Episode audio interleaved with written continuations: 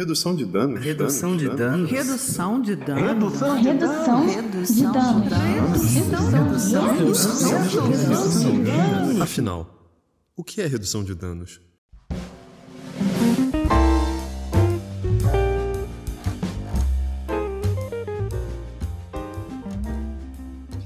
Salve, salve, conectadas e conectados! Esse aqui é o podcast Conexão RD, trazendo informações sobre drogas e redução de danos com qualidade sem preconceito para você. Muito prazer em estar aqui com vocês hoje. Eu sou a Bruna Claro, sou psicóloga especialista na assistência a usuários de álcool e outras drogas pela UFRJ. Sou antiproibicionista, antimanicomial, defensora do SUS, além de também fazer parte da equipe da Conexão RD. Esse aqui é o nosso segundo episódio. A gente ainda está nesse cenário de pandemia, de isolamento social, mas nada disso vai nos impedir de hoje debater sobre racismo, guerras, drogas e encarceramento feminino com muita qualidade. Bom, para compor o episódio de hoje, além de mim, teremos a presença de outras duas componentes da Conexão RD. Minha xará Bruna Zanini e a Ramires Milena.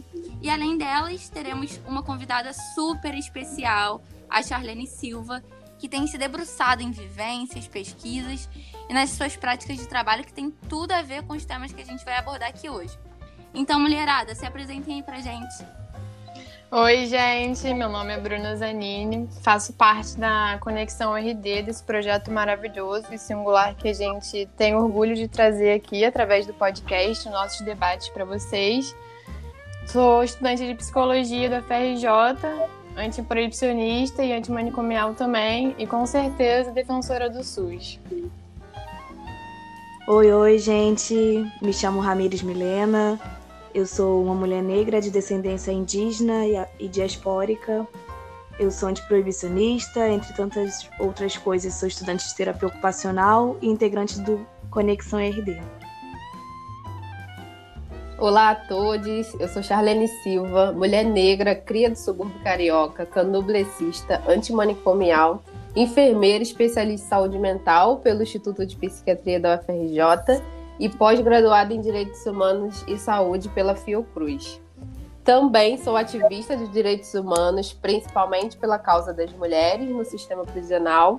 Integro a associação Elas Existem Mulheres Encarceradas que é uma organização sem fins lucrativos, antipunitivista, antirracista e abolicionista penal, que tem como um dos objetivos propor ações que de fato dê visibilidade às adolescentes do sistema socioeducativo e às mulheres que são privadas de liberdade no estado do Rio de Janeiro. Bom, com todas devidamente apresentadas, podemos começar nosso debate de hoje. E aí eu queria iniciar ele trazendo a importância da gente pontuar os efeitos históricos e atuais que a colonização e o racismo perpassam até os dias de hoje, né? E que sustentam as nossas estruturas, as instituições, as subjetividades e também as interrelações entre os sujeitos. Então, gente, eu acho que para a gente começar esse debate é sempre importante a gente fazer um, uma passada histórica. E para isso eu trouxe um pouquinho sobre o conceito de raça. É, que quem traz, na verdade, é o Silvio Luiz de Almeida, autor daquele livro Racismo Estrutural, bastante conhecido aqui no Brasil. Ele aborda no livro também, entre ele e outros autores citados no livro, que o significado de raça ele sempre esteve ligado com o ato de estabelecer classificações, primeiramente entre plantas e mais tarde entre animais também, e hoje em dia, principalmente entre seres humanos, a gente consegue fazer essa classificação através do conceito de raça. É, a noção de raça também, para a distinção entre os seres humanos é, em distintas categorias, é um fenômeno da modernidade, né? Então, a partir da cultura renascentista que abriu as portas para a construção da, de uma ideologia sobre o homem europeu como homem universal e a novidade do iluminismo também no século XVIII como uma ferramenta que tornaria possível a comparação e a classificação dos diferentes grupos humanos, foi possível fazer essa classificação entre seres humanos, é, falando mais especificamente sobre a raça. Só que é importante a gente salientar também que, apesar do advento do iluminismo e de todo esse imaginário sobre o que ele estaria trazendo para nós, sobre universalidade e liberdade para todos, assim como igualdade também, a gente pode perceber que com a Revolução Haitiana, no ano de 1791, isso não foi totalmente possível, né, e nem querido por eles. É, dessa forma, tornou-se evidente também que o projeto liberal iluminista não tornava todos os homens iguais, e nem ao menos eles eram vistos como seres humanos to são todos iguais. É, além disso, eu acho importante salientar também ah, as formas existentes do racismo hoje em dia, né? No livro do Silvio Luiz também ele vai trazer essa diferenciação e vai falar pra gente que existe um racismo individualista que vai relacionar o racismo com a subjetividade. E nessa forma de racismo, ele aponta que não haveriam sociedades e instituições racistas, mas sim indivíduos racistas. E, essas, e esse racismo seria produzido por meio da discriminação racial direta. Além disso, a gente também pode apontar um racismo institucional, que vai relacionar o racismo e o Estado, na visão institucionalista, então, o racismo ele não se separa de um projeto político e de condições socioeconômicas específicas. E além disso, é esse racismo que vai manter os negros presos nas favelas, assim como presos nos presídios. Além disso, a gente também pode falar do racismo estrutural, que vai relacionar diretamente o racismo e a economia, né? E quando a gente fala de um racismo institucional, a gente, não, a gente se dá conta de que as instituições e suas ordenações estão vinculadas exatamente a essa ordem social. Então, dessa forma, a gente consegue pensar que o racismo que opera entre as instituições não é por ele criado, mas por ele reproduzido, né? Dessa forma, a gente pode falar que o racismo tanto é estrutural como estruturante, porque ele também produz as nossas relações sociais e ações sociais em conjunto. É, além disso, também um importante tipo de racismo que muito, pouco é falado hoje em dia é o racismo epistemológico. E a gente consegue ter uma, um grande exemplo disso pensando, se cada um pensar nas próprias aulas que nós tivemos no colégio, como adolescente, criança, a gente consegue perceber que pouco foi nos falado sobre autores negros em relação a todos os diversos tipos de, de áreas, se fosse matemática, como se fosse biologia. Então, se a gente parar para pensar, houve realmente um apagamento histórico desses autores negros dentro do ensino brasileiro. É legal, Bruno, você estar tá trazendo esse, essa ideia, porque tem o conceito de epistemicídio, né, que nos permite analisar os motivos pelos quais negros e negras são deslegitimados como autores, escritores intelectuais, como produtores de diversos saberes. E, e então é importante a gente trazer sempre é, esse debate dessas questões sociais para dentro da academia. É assim que eu penso é, e que eu tenho feito é, como forma de dar visibilidade a essas reais questões presentes na sociedade e ter o trabalho intelectual como um trabalho político. E, e é uma forma de, de, combate a esse racismo epistêmico, né? Então a gente trazer é, a, autores negros, intelectuais negros, para a nossa produção acadêmica, para a nossa produção científica. E dar valor a isso, dar visibilidade a isso. Eu ia comentar, Charlene, que para além desse epistemicídio acadêmico, a gente tem que pensar também que o epistemicídio ele se dá no dia a dia, né? Que o próprio negro não tem concepção, às vezes, de ser negro. Não se enxerga, às vezes, como uma, pessoa negra e não percebe que, que tem toda essa dimensão filosófica e cultural e todos esses outros espaços científicos ou não que ele possui da sua própria, da sua própria filosofia do seu próprio povo, assim. Então, esse epistemicídio, ele, ele é muito presente na nossa sociedade e em outras também, que se dá por esse racismo.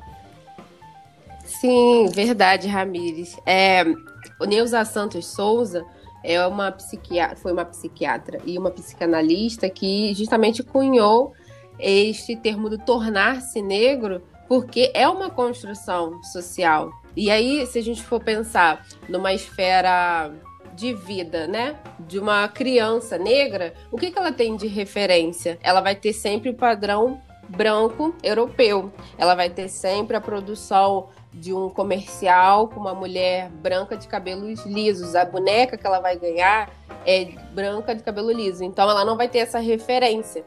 E é importante essas formas de combate. É importante darmos bonecas negras para as crianças negras, por exemplo. Esse, é, esses formatos que vocês estão que vocês estão trazendo, né, estrutural, acadêmico, epistemológico, institucional, interrelacional e subjetivo, ele não se dá sem querer. É uma política planejada de um Estado branco, europeu e eurocêntrico que impõe as suas culturas e seus modos de vida como o, os corretos, né? Isso invisibiliza, isso segrega, isso exclui e mata, além de encarcerar o povo preto, que tem sua cultura, seu modo de, de se alimentar, de se comunicar, de viver, de se vestir. E que a gente legitima, né, enquanto Estado branco, esse segregacionismo que eh, perpassa por todas essas instituições, espaços e relações, né? Que é um plano muito bem arquitetado. Não é coincidência, não é sem querer. Isso é muito bem planejado, né? Acho importante também falar que essa noção de selfie da comunidade negra também foram abandonados por séculos de exclusão, né? Então faz total relação com isso que você estava falando, a gente acabar deslegitimizando essas produções científicas, acadêmicas e até culturais, as próprias vivências do povo preto em relação à vida cotidiana e para além disso. E essa, essa noção de self, ela realmente foi abandonada como se fosse uma estratégia de sobrevivência dentro dos estados modernos para a manutenção dessa soberania né, eurocêntrica. É, Bruna, eu só queria voltar um pouco no que você pontuou. É, a gente precisa ter em mente que o Brasil era uma colônia de exploração, né? E que ele vai é, se constituir, se construir. Desculpa, gente. Bruna, a gente precisa ter em mente que o Brasil é uma colônia de exploração, era uma colônia de exploração, e que ele vai se construir com base no trabalho escravo do indígena, que aqui já estava, e da população negra que não foi trazida, ela foi sequestrada do continente africano, né? Inclusive, o Brasil foi um dos últimos países a acabar com o tráfico de, de pessoas, né, do continente africano. E isso tudo era somente para gerar riqueza para a corte.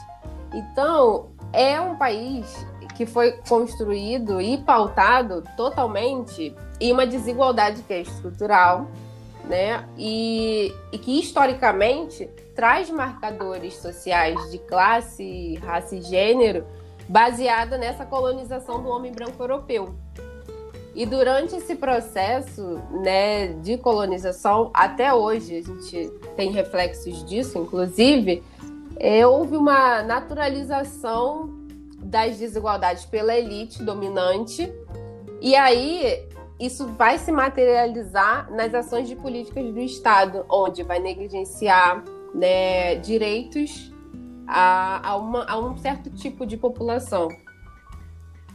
É, muito bom, Charlene, seu comentário. Eu acho que também a gente pode falar que essa segregação nada mais também foi mecanismos estatais de manutenção da soberania, né, que vão moldar a sociedade e vão ajudar a limitar essas diferenças nas identidades individuais e coletivas. E isso faz com que a gente crie uma imagem de um outro, né, como errado, como selvagem, como não civilizado e como também muitas vezes perigoso, que muitas vezes é o que a gente presencia no cotidiano. Então a gente ainda continua é, trazendo esse outro posto como se fosse um só também, né? Então a gente acaba negando e a singularidade de cada um que existe dentro desse grupo. Então eu acho que é importante também salientar que dentro desse outro não existe só uma pessoa, só um tipo de pessoa, só uma raça. Então, assim, é, é bom a gente salientar isso.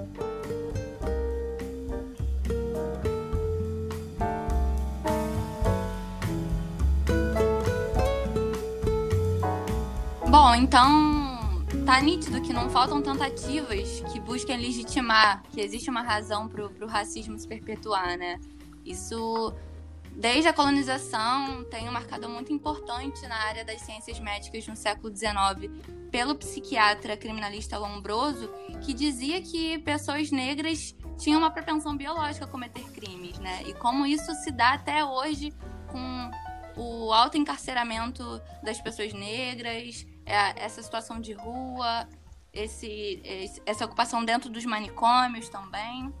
Então, o quanto esse Estado e essas políticas, elas buscam diversas legislações, nomenclaturas para se, ma se manter nesse discurso racista que justifique esse, essa violência e esse segregacionismo com a população negra.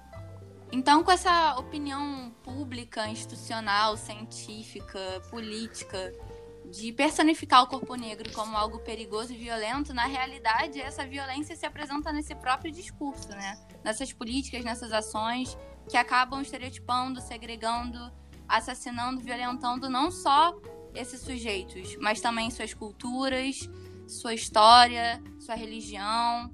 É... E é isso.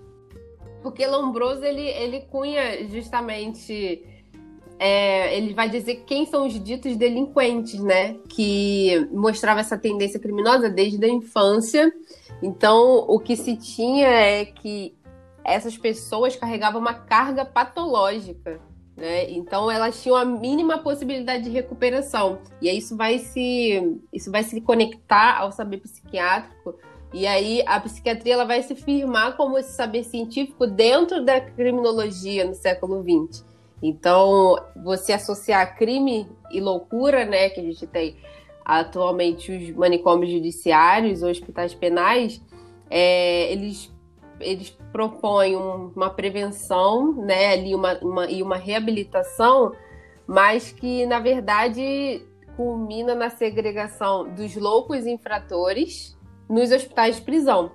E aí eles têm uma invisibilidade assim muito maior do que as pessoas que estão em regime de prisão, por exemplo, num sistema é, prisional e não tem acesso, não, não chega. As políticas de, de saúde ainda não são tão efetivas assim nesse campo, entendeu? que são formas de, de mecanismo de controle social punitivo mesmo, com o uso, por exemplo, da medida de segurança que até hoje tem, é, e é criada justamente nessa aliança entre a psiquiatria e o direito penal, né? entendendo o direito penal com esse, com esse recorte bem racial, assim, bem delimitado racialmente.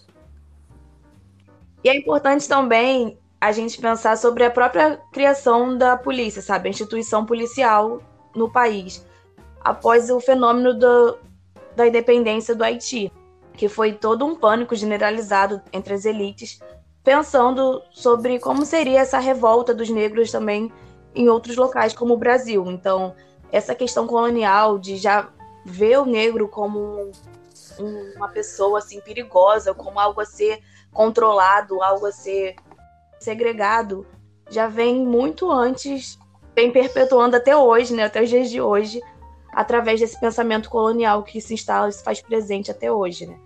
A gente tem essa segregação nítida nas favelas, a gente tem essa segregação nítida no encarceramento em massa da população negra. Acho que é um bom momento da gente falar da necropolítica. Também não, acho. Assim.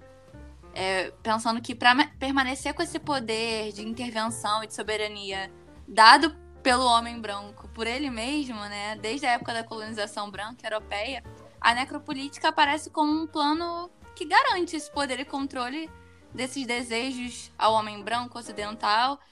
E então é super interessante que o Estado não dê acesso, educação é, e dignidade, além do mercado de trabalho, para essa população negra, para garantir o empobrecimento e a não ascensão desse povo, né?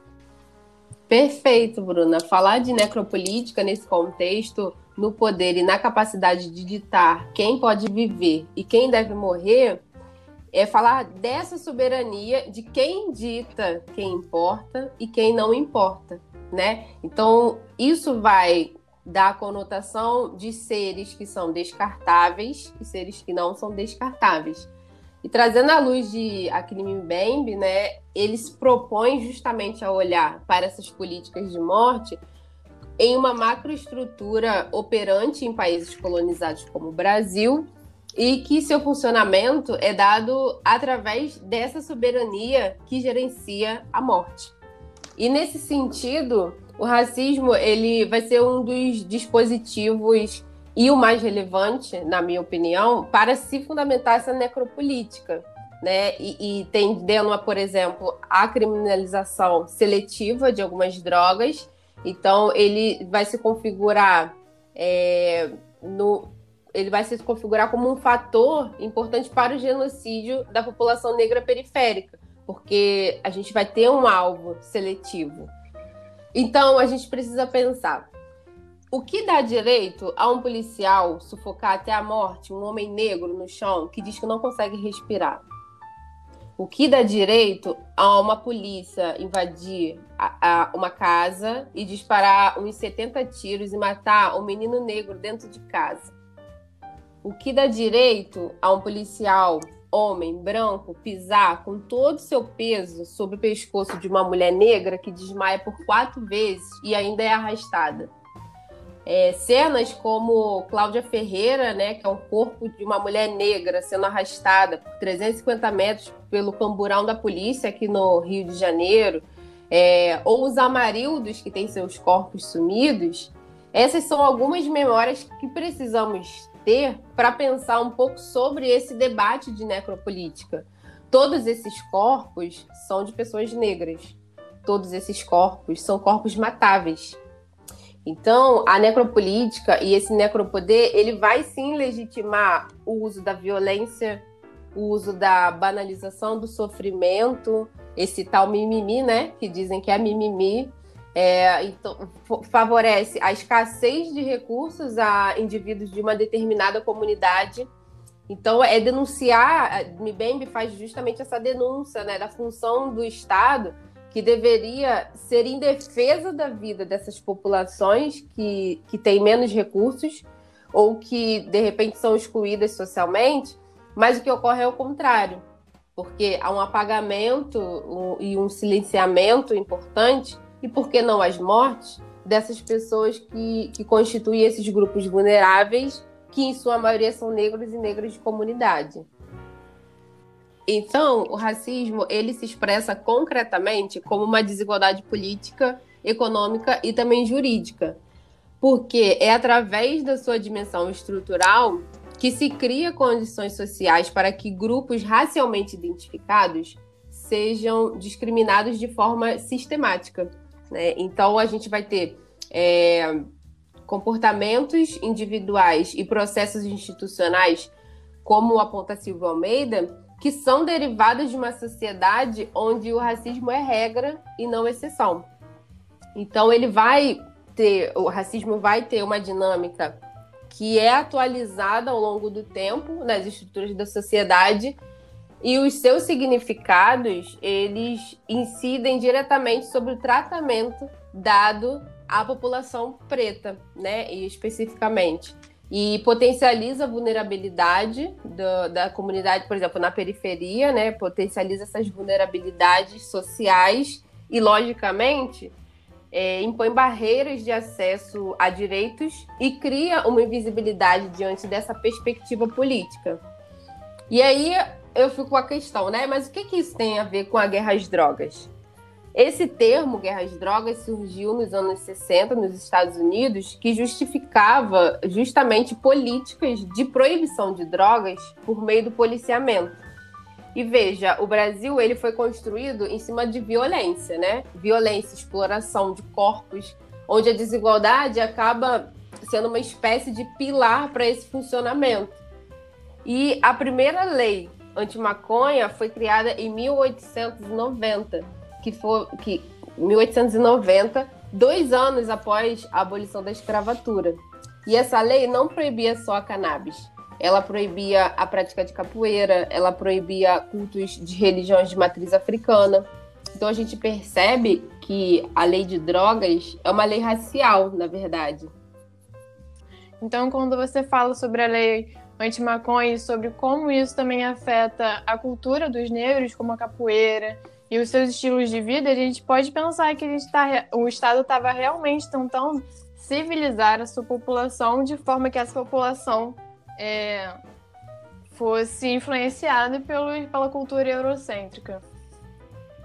É bom a gente pontuar também que a Guerra às Drogas é uma continuação da Guerra aos Cortiços, né, que foi uma política higienista do Rio de Janeiro que visava, que visava a reformulação da cidade aos moldes de Paris. Essa história também é muito conhecida, mas a gente tem que pontuar aqui que os moradores do cortiço também eram vistos como insalubres, assim como suas próprias moradias. E o que acontece então é que com a formação da favela, a partir da demolição e expropriação violenta do, dos moradores dos cortiços, essas pessoas não tinham mais para onde ir e para se para ter um lugar perto de onde trabalham, elas tiveram que fazer essa formação das comunidades, né? Então, o que acontece é que a, a gente sai de um movimento de violência dos cortiços, demolição das moradias dessas pessoas e hoje em dia o que a gente faz é não demolir esses, essas moradias, mas sim acabar com a vida dessas pessoas que estão morando nas favelas, né? Então, agora em vez de a gente falar guerra aos cortiços como antigamente, que na verdade não eram a guerra de moradias insalubres, mas sim aquelas pessoas que estavam habitando aquele lugar, hoje em dia nós podemos falar da guerra às drogas, né? Que na verdade não é uma guerra contra a própria substância, é uma guerra contra as pessoas que ali se mantém. É, a guerra às drogas também, é, como a mais nova guerra ao cortiços, vai colocar as favelas como problema da cidade, né? Então vai fazer ainda que esse vai fazer ainda um distanciamento existente entre o pessoal da favela e da cidade, fazendo com que seja um outro, um outro problemático, um outro perigoso esses moradores da, das favelas. Então, o termo, o próprio termo também guerra, já meio que faz com que a gente aceite o uso de violência nesses lugares. Então a gente pode perceber que a periferia ela seria o local onde os direitos básicos eles vão poder ser suspensos em prol de uma manutenção da ordem e da soberania.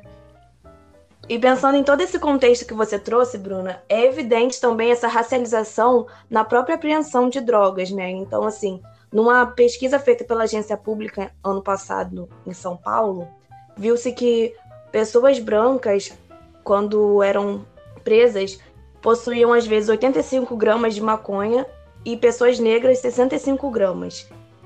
Nós percebemos então que, apesar da quantidade de drogas ser maior para réis brancos, as pessoas negras, os réis negros, eles são muito mais é, taxados como traficantes, eles são menos absolvidos nas, nas sentenças do que os réis brancos, que apesar de ter uma quantidade maior de drogas, eles são considerados mais facilmente como usuários do que as pessoas negras. Então, como as meninas falaram, né, trouxeram contra essa guerra às drogas, que na verdade são guerra contra pessoas, essas políticas proibicionistas, elas trazem essa herança de uma política colonizadora, porque com o abolicionismo novas políticas racistas precisaram ser criadas para justificar essas ações e práticas. Né? Então, o proibicionismo que chegou aqui no Brasil na mesma época da ditadura militar, né? Isso tá lá no primeiro episódio do podcast, esse histórico do proibicionismo. Ele se diz ter como objetivo o bem-estar social, criminalizando né, a produção, a venda, o consumo de substâncias no país e aí criando medidas que regulam tanto produtos quanto corpos quanto vidas. Mas a gente sabe que esse intenso monitoramento que eh, essas políticas restritivas se incluem até os confrontos dentro das favelas e periferias que se justificam para esse controle social, na verdade, nada impede do livre acesso ao mercado ilícito de substâncias, né? E nem indica é, diminuição da criminalidade. Isso só mostra o quanto essas, essas medidas de guerra às drogas e proibicionismo, elas, na verdade, funcionam como uma necropolítica que tem como mira perfis específicos, né? Usando a repressão, a punição, o encarceramento, a violência. E o homicídio para matar esses perfis específicos que tá bem nítido quais são, né? São os corpos negros. E a gente precisa pensar também para quem essa política de guerra de drogas funciona. Porque há um enriquecimento via narcotráfico, né, para uma parte da população para a elite, né, propriamente, e que tem como base de funcionamento o trabalho informal que muitas vezes é feito por, por ditos aviões, né, por exemplo, e que essas pessoas se encontram nas, nas grandes periferias, mas são esses corpos que vão ocupar os lugares nas celas da cadeia. Então, a prisão, o, o encarceramento, ele é uma arma utilizada para realizar o controle social desses indesejáveis, né, dentro dessa ótica capitalista e neoliberal que a gente vive. Então, é pensar que a política proibicionista ela se transveste de uma política racista é, por associar o crime, as drogas e a violência às dimensões étnico-raciais que impulsionam esse encarceramento em massa, em massa da população negra. Então não tem uma justificativa diferente do racismo para essas ações policialescas e punitivas relacionadas ao tráfico de drogas estarem se debruçando nos indivíduos a partir da sua raça. Afinal, pessoas negras não usam ou vendem mais drogas que pessoas brancas. A grande diferença entre elas é que as pessoas negras vivem em territórios criminalizados e hipervigiados, além de terem na sua pele a marca do racismo e da violência. E esse super encarceramento nas prisões dada muitas vezes pelo tráfico é, não reduziu o consumo de entorpecentes, por exemplo. E então acredito que é necessário a gente pensar em abordagens mais eficientes sobre a questão da legalização, porque a questão de drogas no país ainda é tida como uma questão de justiça e não como uma questão de saúde pública propriamente. Então, há um silenciamento e, por que não, mortes dessas pessoas que constituem esses grupos mais vulneráveis, que em sua maioria são negros e negras de comunidade. E trazendo o olhar para as instituições totais, como a prisão, isso tem total relação porque a seletividade da política de drogas né, tem um viés proibicionista e não barra nem o uso e nem a venda das drogas e acaba legitimando a figura do suspeito corpo padrão. E pegando os dados do Levantamento Nacional de Informações Penitenciárias de 2018 e fazendo uma análise do recorte étnico-racial e da faixa etária, essas pessoas que compõem a população prisional brasileira são de 64% negras, né? E 55% têm entre 18 e 29 anos. Ou seja, em sua maioria são jovens. E para a gente ter uma ideia, o contingente da população negra no Brasil é de 53% aproximadamente e 22% de jovens. E nessa análise do Infopem, diz que se mantivermos essa taxa de aprisionamento, uma em cada 10 pessoas estará privada de liberdade no Brasil em 2075. Com isso, nós vemos que o sistema penitenciário tem um alvo específico. Uma vez que essa pessoa ingressa ao sistema prisional, essa pessoa fica socialmente excluída e, mesmo cumprindo a sua pena, a sua condição social fica diminuída pelo fato de ter passado pelo sistema carcerário. E, e é importante a gente pensar em que, que isso reflete. Primeiro, a gente tem que pensar na proposta da existência do sistema carcerário, que é o quê? A ressocialização dos indivíduos. Cometer um delito e ele vai para lá para é, passar por uma condição de, de caráter corretivo, né? É um caráter corretivo e punitivo. Mas, em vez de fato, essa ressocialização não ocorre. Então, após o tempo de cumprimento da pena, essa pessoa é lançada para a vida fora da cadeia e ela sai com essa marca de ter sido um dia condenado ou condenada. E essas pessoas vão ter dificuldade, sim, de, por exemplo, conseguir um emprego, né? Ou mesmo de retomar os seus laços familiares e sociais que foram quebrados, que foram rompidos.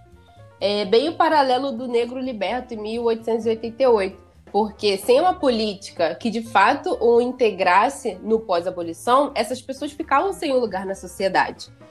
E fica evidente do quanto isso retira as potências de vida mesmo, né, dessas pessoas de galgar outras posições na sociedade, onde, por exemplo, a população branca consegue acessar e estar mais facilmente. Eu lembro até de um encontro com uma egressa do sistema prisional em uma oficina que eu fiz, que certa vez ela me disse: é, quando a gente vai presa, a gente fica jogada que nem bicho. E quando a gente sai, a gente só quer ser vista como gente. E é uma fala muito forte, né? É uma fala forte, mas que faz todo sentido pensando nesse modelo de sociedade excludente que vivemos. E quando a gente pensa em critérios de exclusão, é fundamental pensar no recorte de gênero. Super importante esse cenário que a Charlene trouxe, né? Um, um cenário total de como tá, tem funcionado e os números do sistema prisional atuais do Brasil, tanto para homens quanto para mulheres. E aí, nesse episódio, como a gente vai fazer esse recorte de gênero falando do sistema penal brasileiro, a gente viu que é importante fazer esse recorte, já que a gente está trazendo uma perspectiva de guerra às drogas, já que as mulheres têm sido proporcionalmente mais encarceradas por crimes relacionados às drogas do que os homens. O Infopen, que é o Departamento Penitenciário e, suas pesquisas de 2017, mostra que cerca de 60% dos casos de mulheres encarceradas estão ligadas ao crime de tráfico de drogas. Enquanto essa pesquisa mostra que o percentual relacionado a crime de drogas atingiu 26% quando falamos de homens encarcerados no Brasil. Então, é importante a gente pensar quem são essas mulheres que têm ocupado o sistema penal brasileiro. Essas mulheres, como a Charlene falou, são mulheres de cor e etnia pretas e pardas. Essas mulheres pretas e pardas totalizam 63,55% da população carcerária feminina nacional, segundo os dados do Infopen de 2017. São perfis negros, jovens e de baixa escolaridade. 44,42% das mulheres não têm ensino fundamental completo. 37% delas sequer tiveram seus julgamentos efetuados né? Estão em prisão preventiva. Então é um número muito grande, considerando que muitas dessas mulheres encarceradas são chefes de família, 80% delas têm pelo menos um filho, e é um encarceramento que sobe anualmente e desproporcionalmente, né? Entre os anos de 2000 e 2014, houve no Brasil um crescimento de 567% de mulheres no sistema penitenciário, o que nos colocou na posição de quinto maior país com a população de mulheres encarceradas no mundo. Chegamos a 37 mil mulheres em privação de liberdade. Entre 2000 e 2014, enquanto esse número de mulheres era de 567% a mais, essa porcentagem em relação ao encarceramento masculino foi de 220,20%. Óbvio que a gente não está falando que o encarceramento masculino não tem seu lugar de importância nesse debate, mas como a gente tem trazido aqui um recorte de gênero relacionados à guerra às drogas, isso, esses dados mostram essa desproporcionalidade em relação a esse aumento, principalmente aos crimes relacionados às drogas. E aí, como a Charlene tem se debruçado nesses estudos, nesse trabalho do Elas Existem, é legal a gente pensar aí como é que são essas mulheres, né? Que atravessamentos e encarceramento têm dado na vida delas e nas suas subjetividades.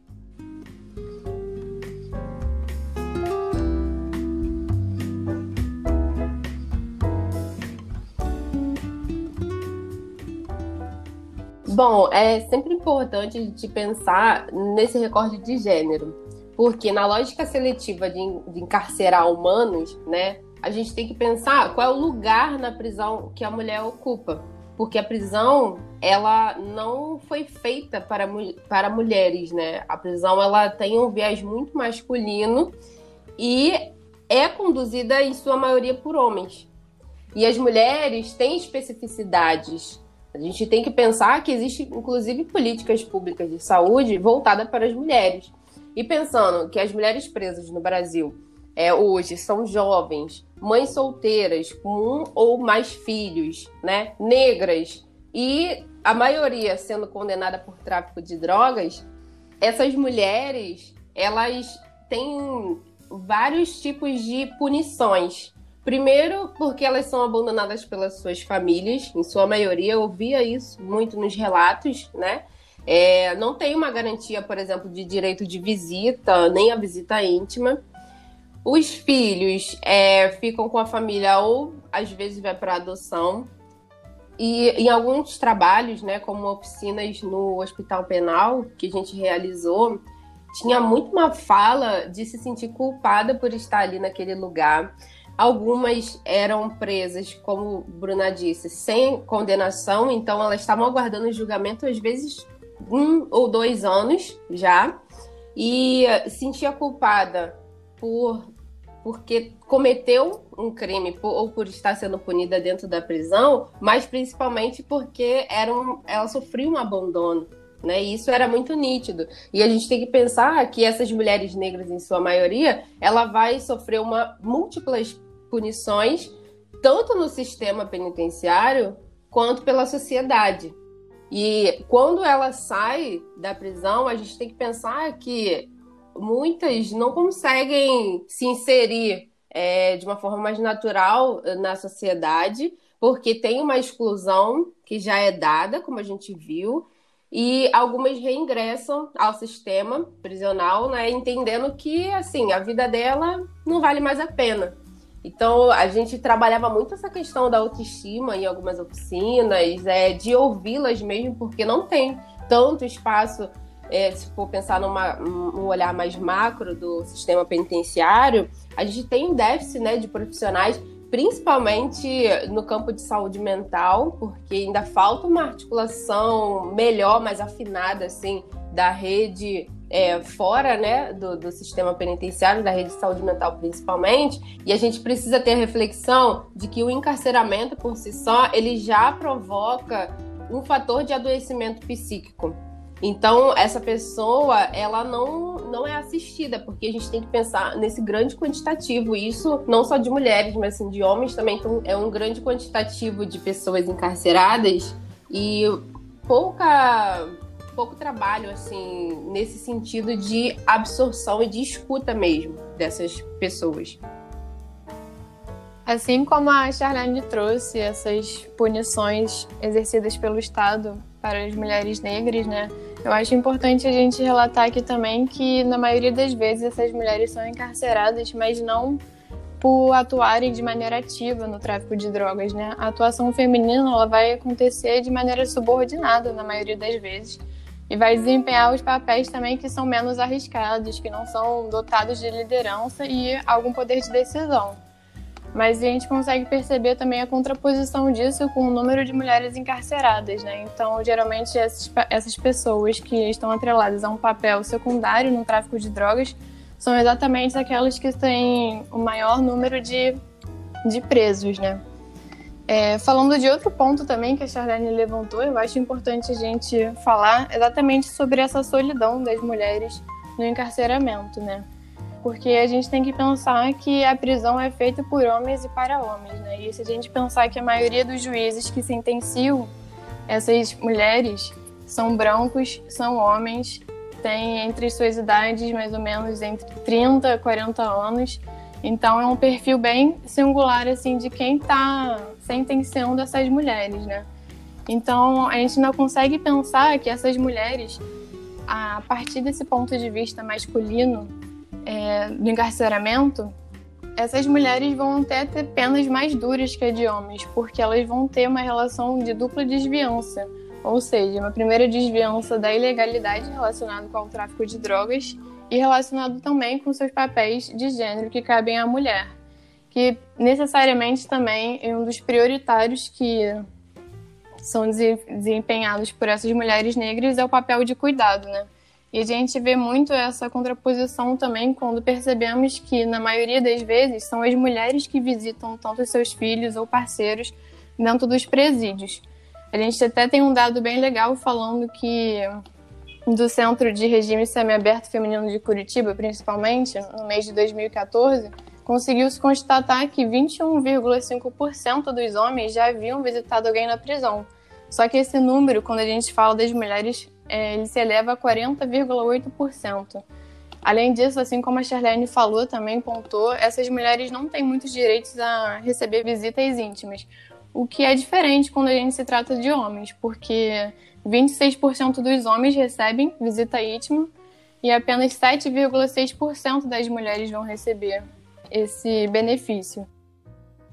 Além dessas mulheres é, serem punidas através do encarceramento com seu papel secundário no tráfico de drogas, elas ainda são punidas por esse artefato da solidão. Até porque o papel de gênero da mulher muitas vezes é atrelado a esse papel de cuidado, né? Então, geralmente são as mulheres que trazem esse cuidado na vida dos outros.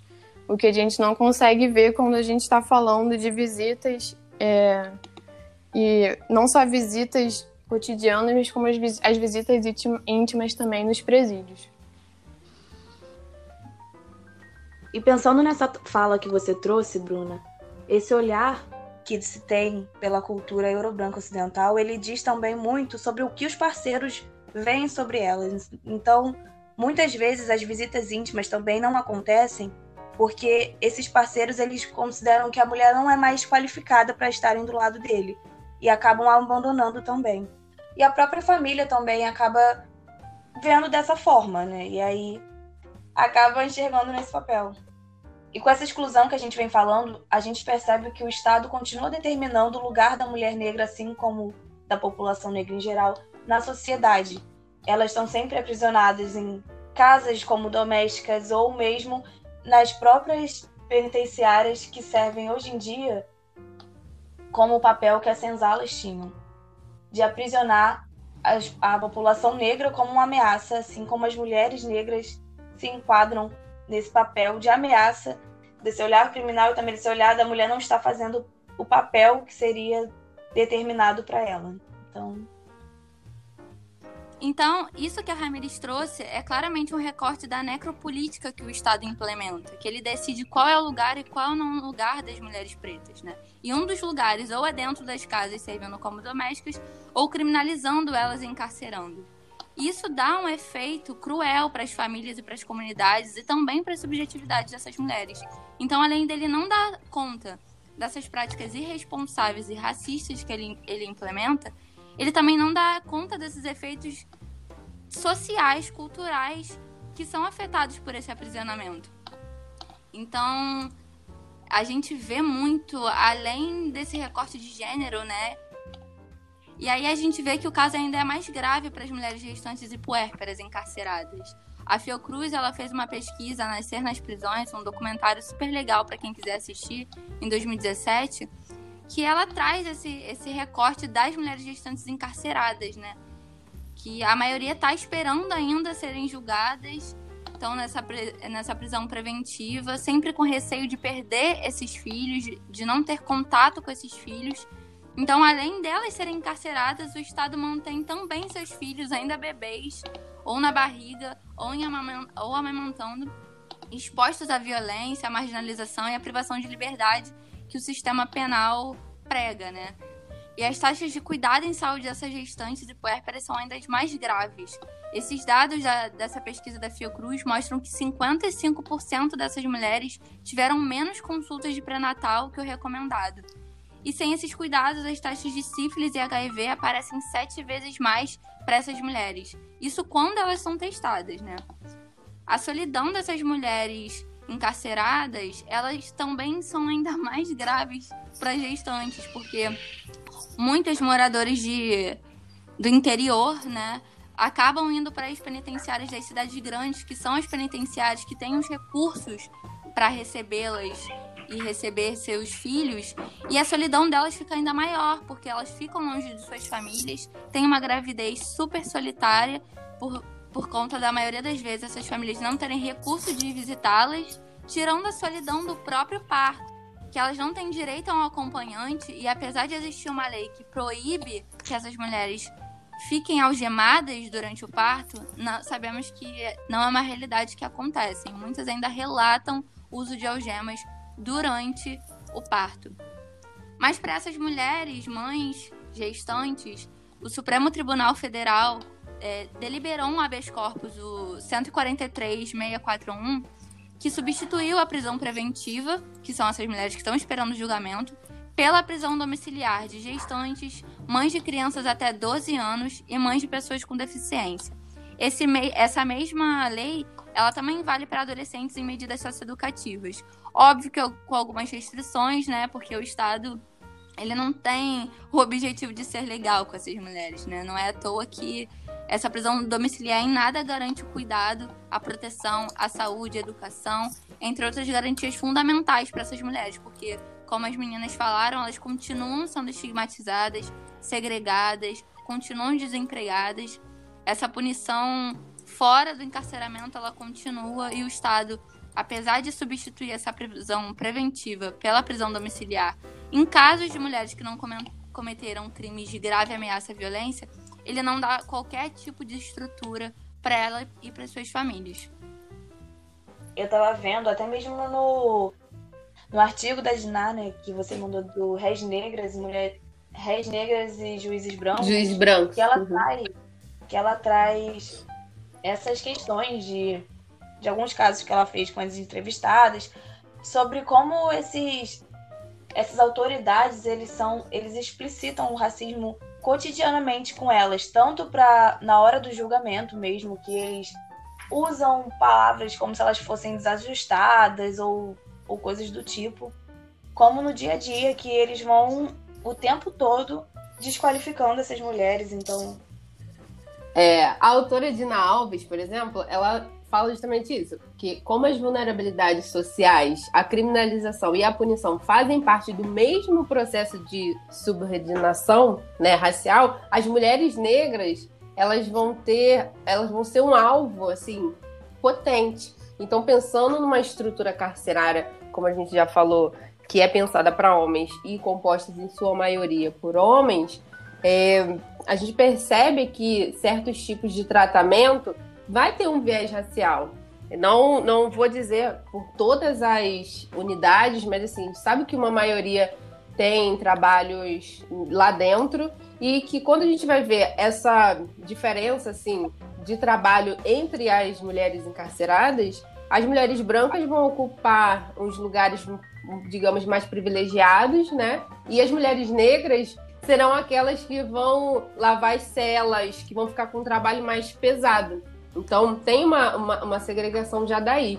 E queria pontuar também, falando dessa especificidade assim no campo da saúde, a gente tem que pensar, por exemplo, que biologicamente toda mulher menstrua, né? Na sua fase reprodutiva, toda mulher menstrua. E que tem alguns fatores estruturais que é, não permitem, por exemplo, o acesso dignamente absorvente, né? Para as mulheres usarem no período menstrual. Ou por exemplo, a mulher, quando ela está no período do climatério, que ela precisa de uma certa assistência assim, especial e, por exemplo, se a gente for pensar ah, uma terapia hormonal, para essas mulheres não, não vai acontecer isso. Então, ela vai oscilar drasticamente, né, por conta da, da influência, assim, da produção dos hormônios, e ela vai, ficar, vai ter uma labilidade, assim, de humor e tudo, e que é, o sistema não, não sabe lidar com isso. É, eu posso compartilhar aqui que já ouvi casos, por exemplo, de internas, onde num período que ela estava com muita cólica, né, ela urrava de dor, foi assim que ela falou, estava urrando de dor, e os agentes não sabiam muito o que fazer, era só um tipo, fica quieta, cala a boca. E aí, no fim das contas, ela preferiu ir para solitária e ela ficou lá na solitária um tempo, justamente porque ela entendeu que eles não saberiam lidar com aquilo e ela estava sentindo dor e ela não tinha como é, negar aquilo que ela estava sentindo no momento, né? E não necessariamente um remédio, a gente sabe disso, né? Não necessariamente um remédio vai vai amenizar ali essa situação. Então, quando a gente pensa nesse recorte de gênero, é pensando em todas essas situações, tem que pensar nas mulheres que é, são gestantes, estão, é, por exemplo, em fase de, de parir e precisa ir para uma unidade e às vezes não tem carro da SOI para levar as pessoas, não só as puérperas, tá? Qualquer pessoa que precisa de uma assistência fora, então tem que ter um carro que não é uma ambulância, que não é preparado para aquilo, dependendo da demanda, né? E esse carro para levar numa para um lugar para assistência à saúde. Essas pessoas geralmente são algemadas nesse lugar, então já rola um estigma da própria unidade de saúde em si, dos próprios profissionais.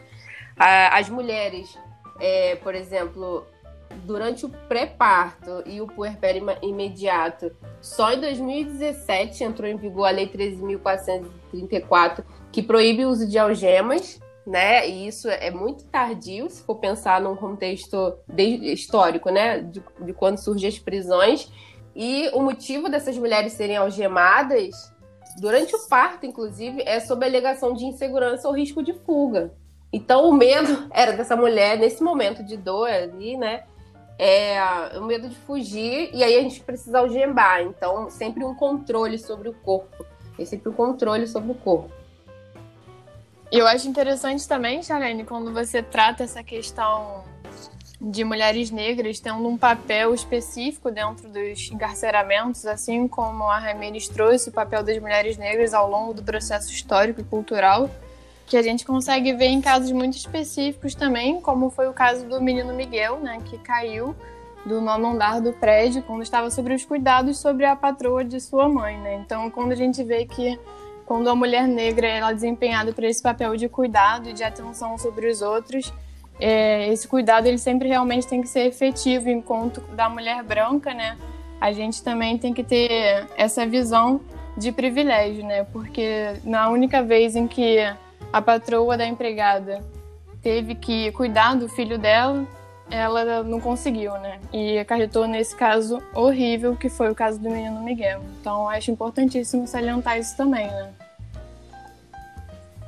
Acredito que isso, isso tudo que vocês estejam falando, né, desse recorte de raça, entre como as mulheres negras e brancas são tratadas dentro e fora do presídio, nesses retratos diversos, isso só mostra o quanto os servidores públicos da justiça penal eles estão criando falsas verdades para justificar essas ações violentas e punitivistas, especificamente com essas mulheres negras, colocando elas sempre no lugar de suspeita, de uma ameaça, de violência, quando na verdade são esses mesmos servidores que trabalham a partir desse sistema necropolítico que mantém essa vigilância ostensiva e essa seletividade penal com essas mulheres. E a gente vê, na verdade, que o como isso se dá, né? A Charlene trouxe como isso se dá diferente no, tra no tratamento de mulheres é, brancas e negras dentro da, das, das cadeias e também na vida, né? A, a empregada doméstica poder ter a condição de cuidar da, da filha da patroa e a patroa por cinco minutos é, não poder cuidar do filho da empregada, né? Isso considerando que estamos num cenário de pandemia e que talvez essa mulher não devesse estar trabalhando nessas condições, tendo que levar seus filhos, né? Tem todo um cenário problemático a partir dessas falsas verdades que se sustentam nos pilares do racismo. E não, Bruna, e na verdade, ela, a patroa não podia nem sair com o cachorro, né? Porque a. Exato. Justamente, porque a empregada, ela foi passear com o cachorro. E a mulher branca, né, na sua casa, não tinha condição é, de poder olhar uma criança negra que estava desesperada. A gente sabe que a criança tem um vínculo forte com as mães e a sua mãe não estava ali. Então imagina assim, o pânico daquela criança e o ódio daquela mulher, porque isso é ódio, é o racismo mesmo, propriamente. Pensar nesse caso que vocês trouxeram é refletir sobre esse essa ideia que se reforça nos dias atuais do lugar da mulher negra na sociedade. Tanto para esse aprisionamento, tanto para a doméstica que está ali no dia a dia, para quem está sendo realmente a linha de frente do trabalho nesse momento de pandemia também. Então, tanto tanto como, do, como esse caso do Miguel, tantos outros aconteceram justamente pela população negra ser a população que está no dia a dia mantendo mantendo o sistema, né, gente? É isso. Lembrando, Rabines, que o primeiro caso de óbito por Covid-19 foi de uma empregada doméstica, tá? E que o patrão foi lá, a patroa, né, eu acho, viajou, né? E quem morreu foi o preto. E é pensar também que, a, que mesmo nesse período de pandemia, onde o isolamento social deveria estar sendo cumprido, e mesmo sendo a população negra que está no dia a dia, na manutenção do trabalho, no cotidiano, ainda assim foram feitas várias ações da polícia no Rio com esse viés da guerra às drogas. Sim, Ramires, é importante também a gente falar da, de como essa ação policial é, tem uma extrema violência e sem o menor constrangimento. A gente tá vendo aí na mídia o quanto tem surgido vídeos e imagens de policiais sufocando pessoas negras, né, é, agindo com extrema violência na própria abordagem, né, só porque ali acha que a pessoa é suspeita ou mesmo uma forma de manter, entre aspas, a ordem, né, social. E, e do quanto o corpo negro nessa sociedade tem esse caráter criminoso. E quem vai instaurar essa ordem social é a polícia que tem esse viés é, racial, propriamente. E como a gente comentou aqui sobre a pandemia, queria é, falar um pouco assim de como se dá esse cenário né, de isolamento, por exemplo, social dentro do, da, da, do sistema prisional. Porque é, a gente teve medidas, por exemplo, como os protocolos de higiene recomendados pela OMS para impedir a disseminação do Covid, né? Então, lava as mãos, usa álcool. É, só que, pensando no contexto prisional, isso não tem eficácia. Porque, primeiro, que as prisões têm uma superlotação, é, segundo, que insumos não chegam propriamente. Então, tem uma, um déficit de uma distribuição de materiais para higiene individual, né? E é, eu sei de casos que, por exemplo, em unidades, um sabonete é dividido em quatro, por exemplo, para cada, para você conseguir distribuir, né, para todos. É, e a superlotação é algo comum nas prisões no Brasil, né? Então essas pessoas elas ficam expostas a um altíssimo risco de contaminação dentro do sistema prisional. E aí é, o governo não tem uma eficácia quando vai pensar em ações para contenção aí dessa disseminação. E aí o que a gente tem é, por exemplo, uma ideia de montar containers, né, para poder abrigar os presos que apresentassem sintomas de Covid. E com fruto de muita luta das organizações, dos familiares e sociedade civil, isso foi impedido. Mas é, é só para a gente pensar assim de como tem o caráter do racismo mesmo, né? Porque essas pessoas ali seriam é, colocadas dentro de uma caixa, né? Simplesmente por, por apresentarem sintomas, mas e a eficácia mesmo de, de, de ser resolutivo quanto à disseminação, por exemplo, do Covid?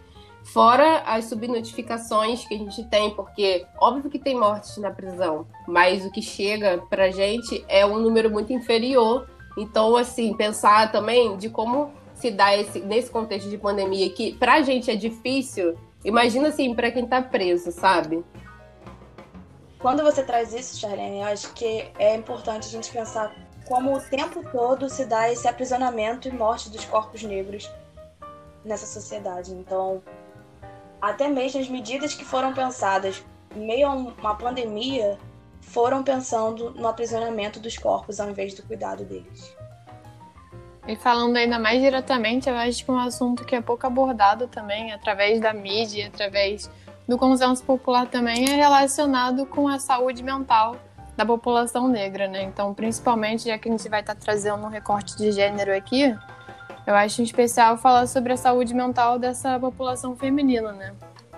Que muitas das vezes também, né, nos seus postos de trabalho e sociedade, a gente consegue ouvir vários relatos de fragilização da autoestima, principalmente sendo intelectual também, como também da, do padrão estético, né? Porque o padrão estético de hoje em dia a gente com certeza é, consegue visualizar que faz parte do padrão eurocêntrico de se de modo de viver, né?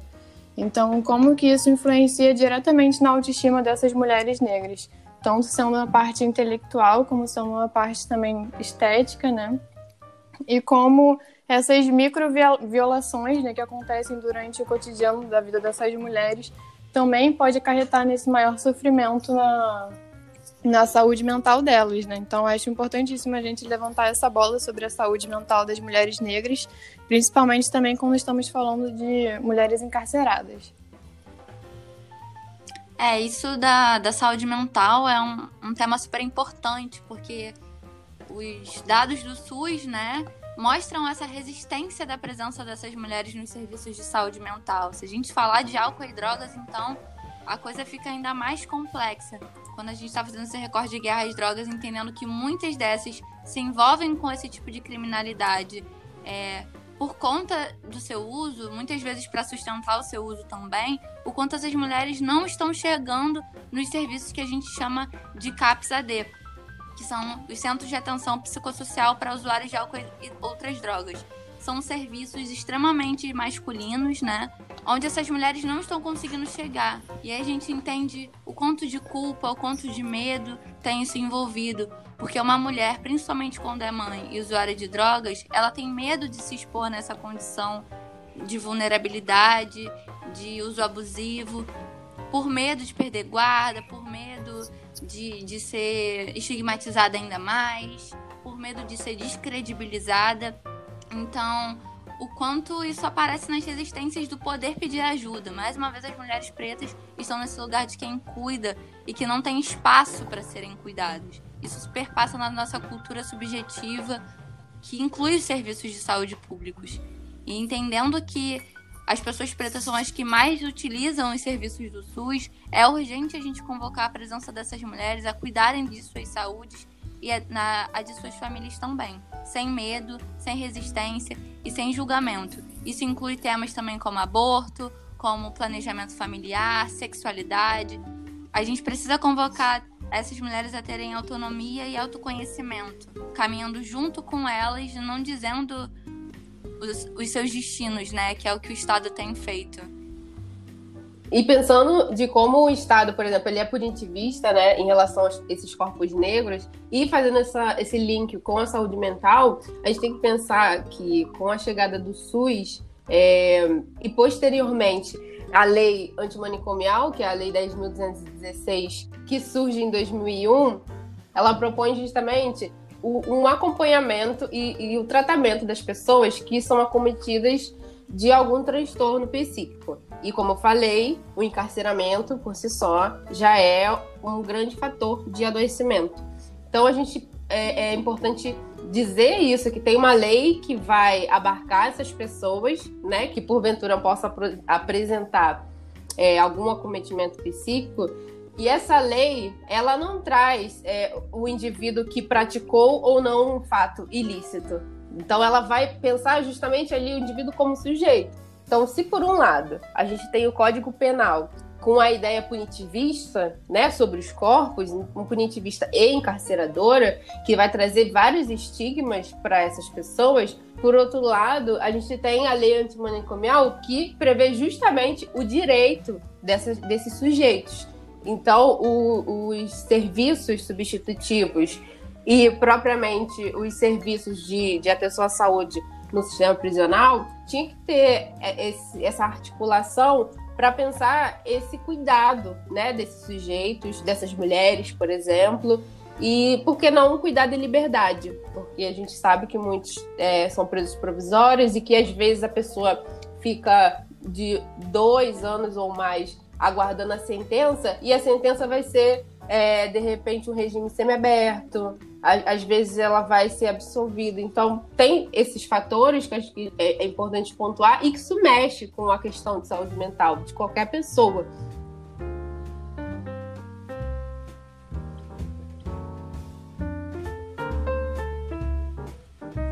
Bom, chegou a parte chata da mediadora em encerrar esse episódio maravilhoso que traz temas super necessários e urgentes que dariam diversos podcasts. Então, foi super importante trazer esses dados, fazer esses recortes históricos que são cruciais para a gente poder entender como é que o racismo se deu, como é que ele se dá na sociedade e como ele vem afetando a vida do povo preto diariamente, também como se estrutura todo esse sistema. Como a gente fez especificamente um recorte para falar do encarceramento feminino, né? A gente pode entender as particularidades do que é ser mulher nesse sistema penal e toda essa relação com a guerra às drogas. Já que, como vimos aí nesse episódio, 60% das mulheres encarceradas estão ligadas a crimes relacionados às drogas. Então ficou muito mais do que nítido o quanto o racismo tem sustentado esses pilares da necropolítica que o Estado tem implementado, nessas práticas, nesse modo de governar, nas leis, e como isso tem exterminado a população negra, né? A guerra às drogas e o proibicionismo obviamente não são sobre proteger pessoas dos tais possíveis riscos do uso de substâncias ilícitas. Na verdade, ele é um plano muito bem arquitetado que mostra a presença marcada da colonização até os dias de hoje. Bom, obrigada pela participação de todas essas mulheres incríveis que estiveram aqui hoje presentes no nosso segundo episódio, em especial nossa convidada Charlene. Foi um prazer tê-la aqui hoje. E também o nosso parceiro Pedro, que ajuda a fazer acontecer esses podcasts. Convido você também a ouvir nosso primeiro episódio, que além de apresentar o trabalho da Conexão RD, está trazendo um debate incrível sobre o uso de drogas na quarentena. A gente vai estar sempre aberto às dúvidas, a conversas que envolvam uso de substâncias, prazer, redução de danos e também sobre os efeitos políticos e biopsicossociais atrelados a esses temas. Estaremos muito felizes em receber você lá no nosso Instagram, ConexãoRD sem acento, e nos próximos episódios aqui do Spotify. Um beijo, gente! Gostaria muito de agradecer por estar nessa construção com vocês, foi uma honra. E um recado final é dizer que a luta antirracista tem que ser uma luta em ato. Então a gente tem que rever o que, como a gente está na sociedade e como nos inserimos e olhar para o lado e ver, por exemplo, quantos negros tem aqui, sabe? O lugar do negro não é na cadeia. E o que tratamos aqui foi uma realidade dura, mas que vivemos. E é uma realidade que muitas vezes as pessoas não querem ver. Né? Todas as vidas importam e vidas negras importam e importam muito. Eu queria agradecer também, gente, pela participação aqui nesse podcast. E é como a Bruna falou, esse assunto ele rende muito caldo aí. Então, que a gente reflita a todo instante como nós estamos perante a sociedade e sempre lembrando que não dá para pensar guerra às drogas sem pensar no racismo. Queria agradecer a todos os ouvintes e aos participantes, principalmente essas mulheradas muito incríveis que a gente tem aqui. O Pedro também, que faz esse podcast acontecer como ninguém. E sempre lembrar, né, como a Ramires falou, é, não é a guerra às drogas que inventa o racismo, né, mas é ela que promove essas ações estatais que fazem com que o racismo esteja perante a gente até hoje. Obrigada, Pedro. Obrigada, meninas. Sério. Obrigada. Foi ótimo.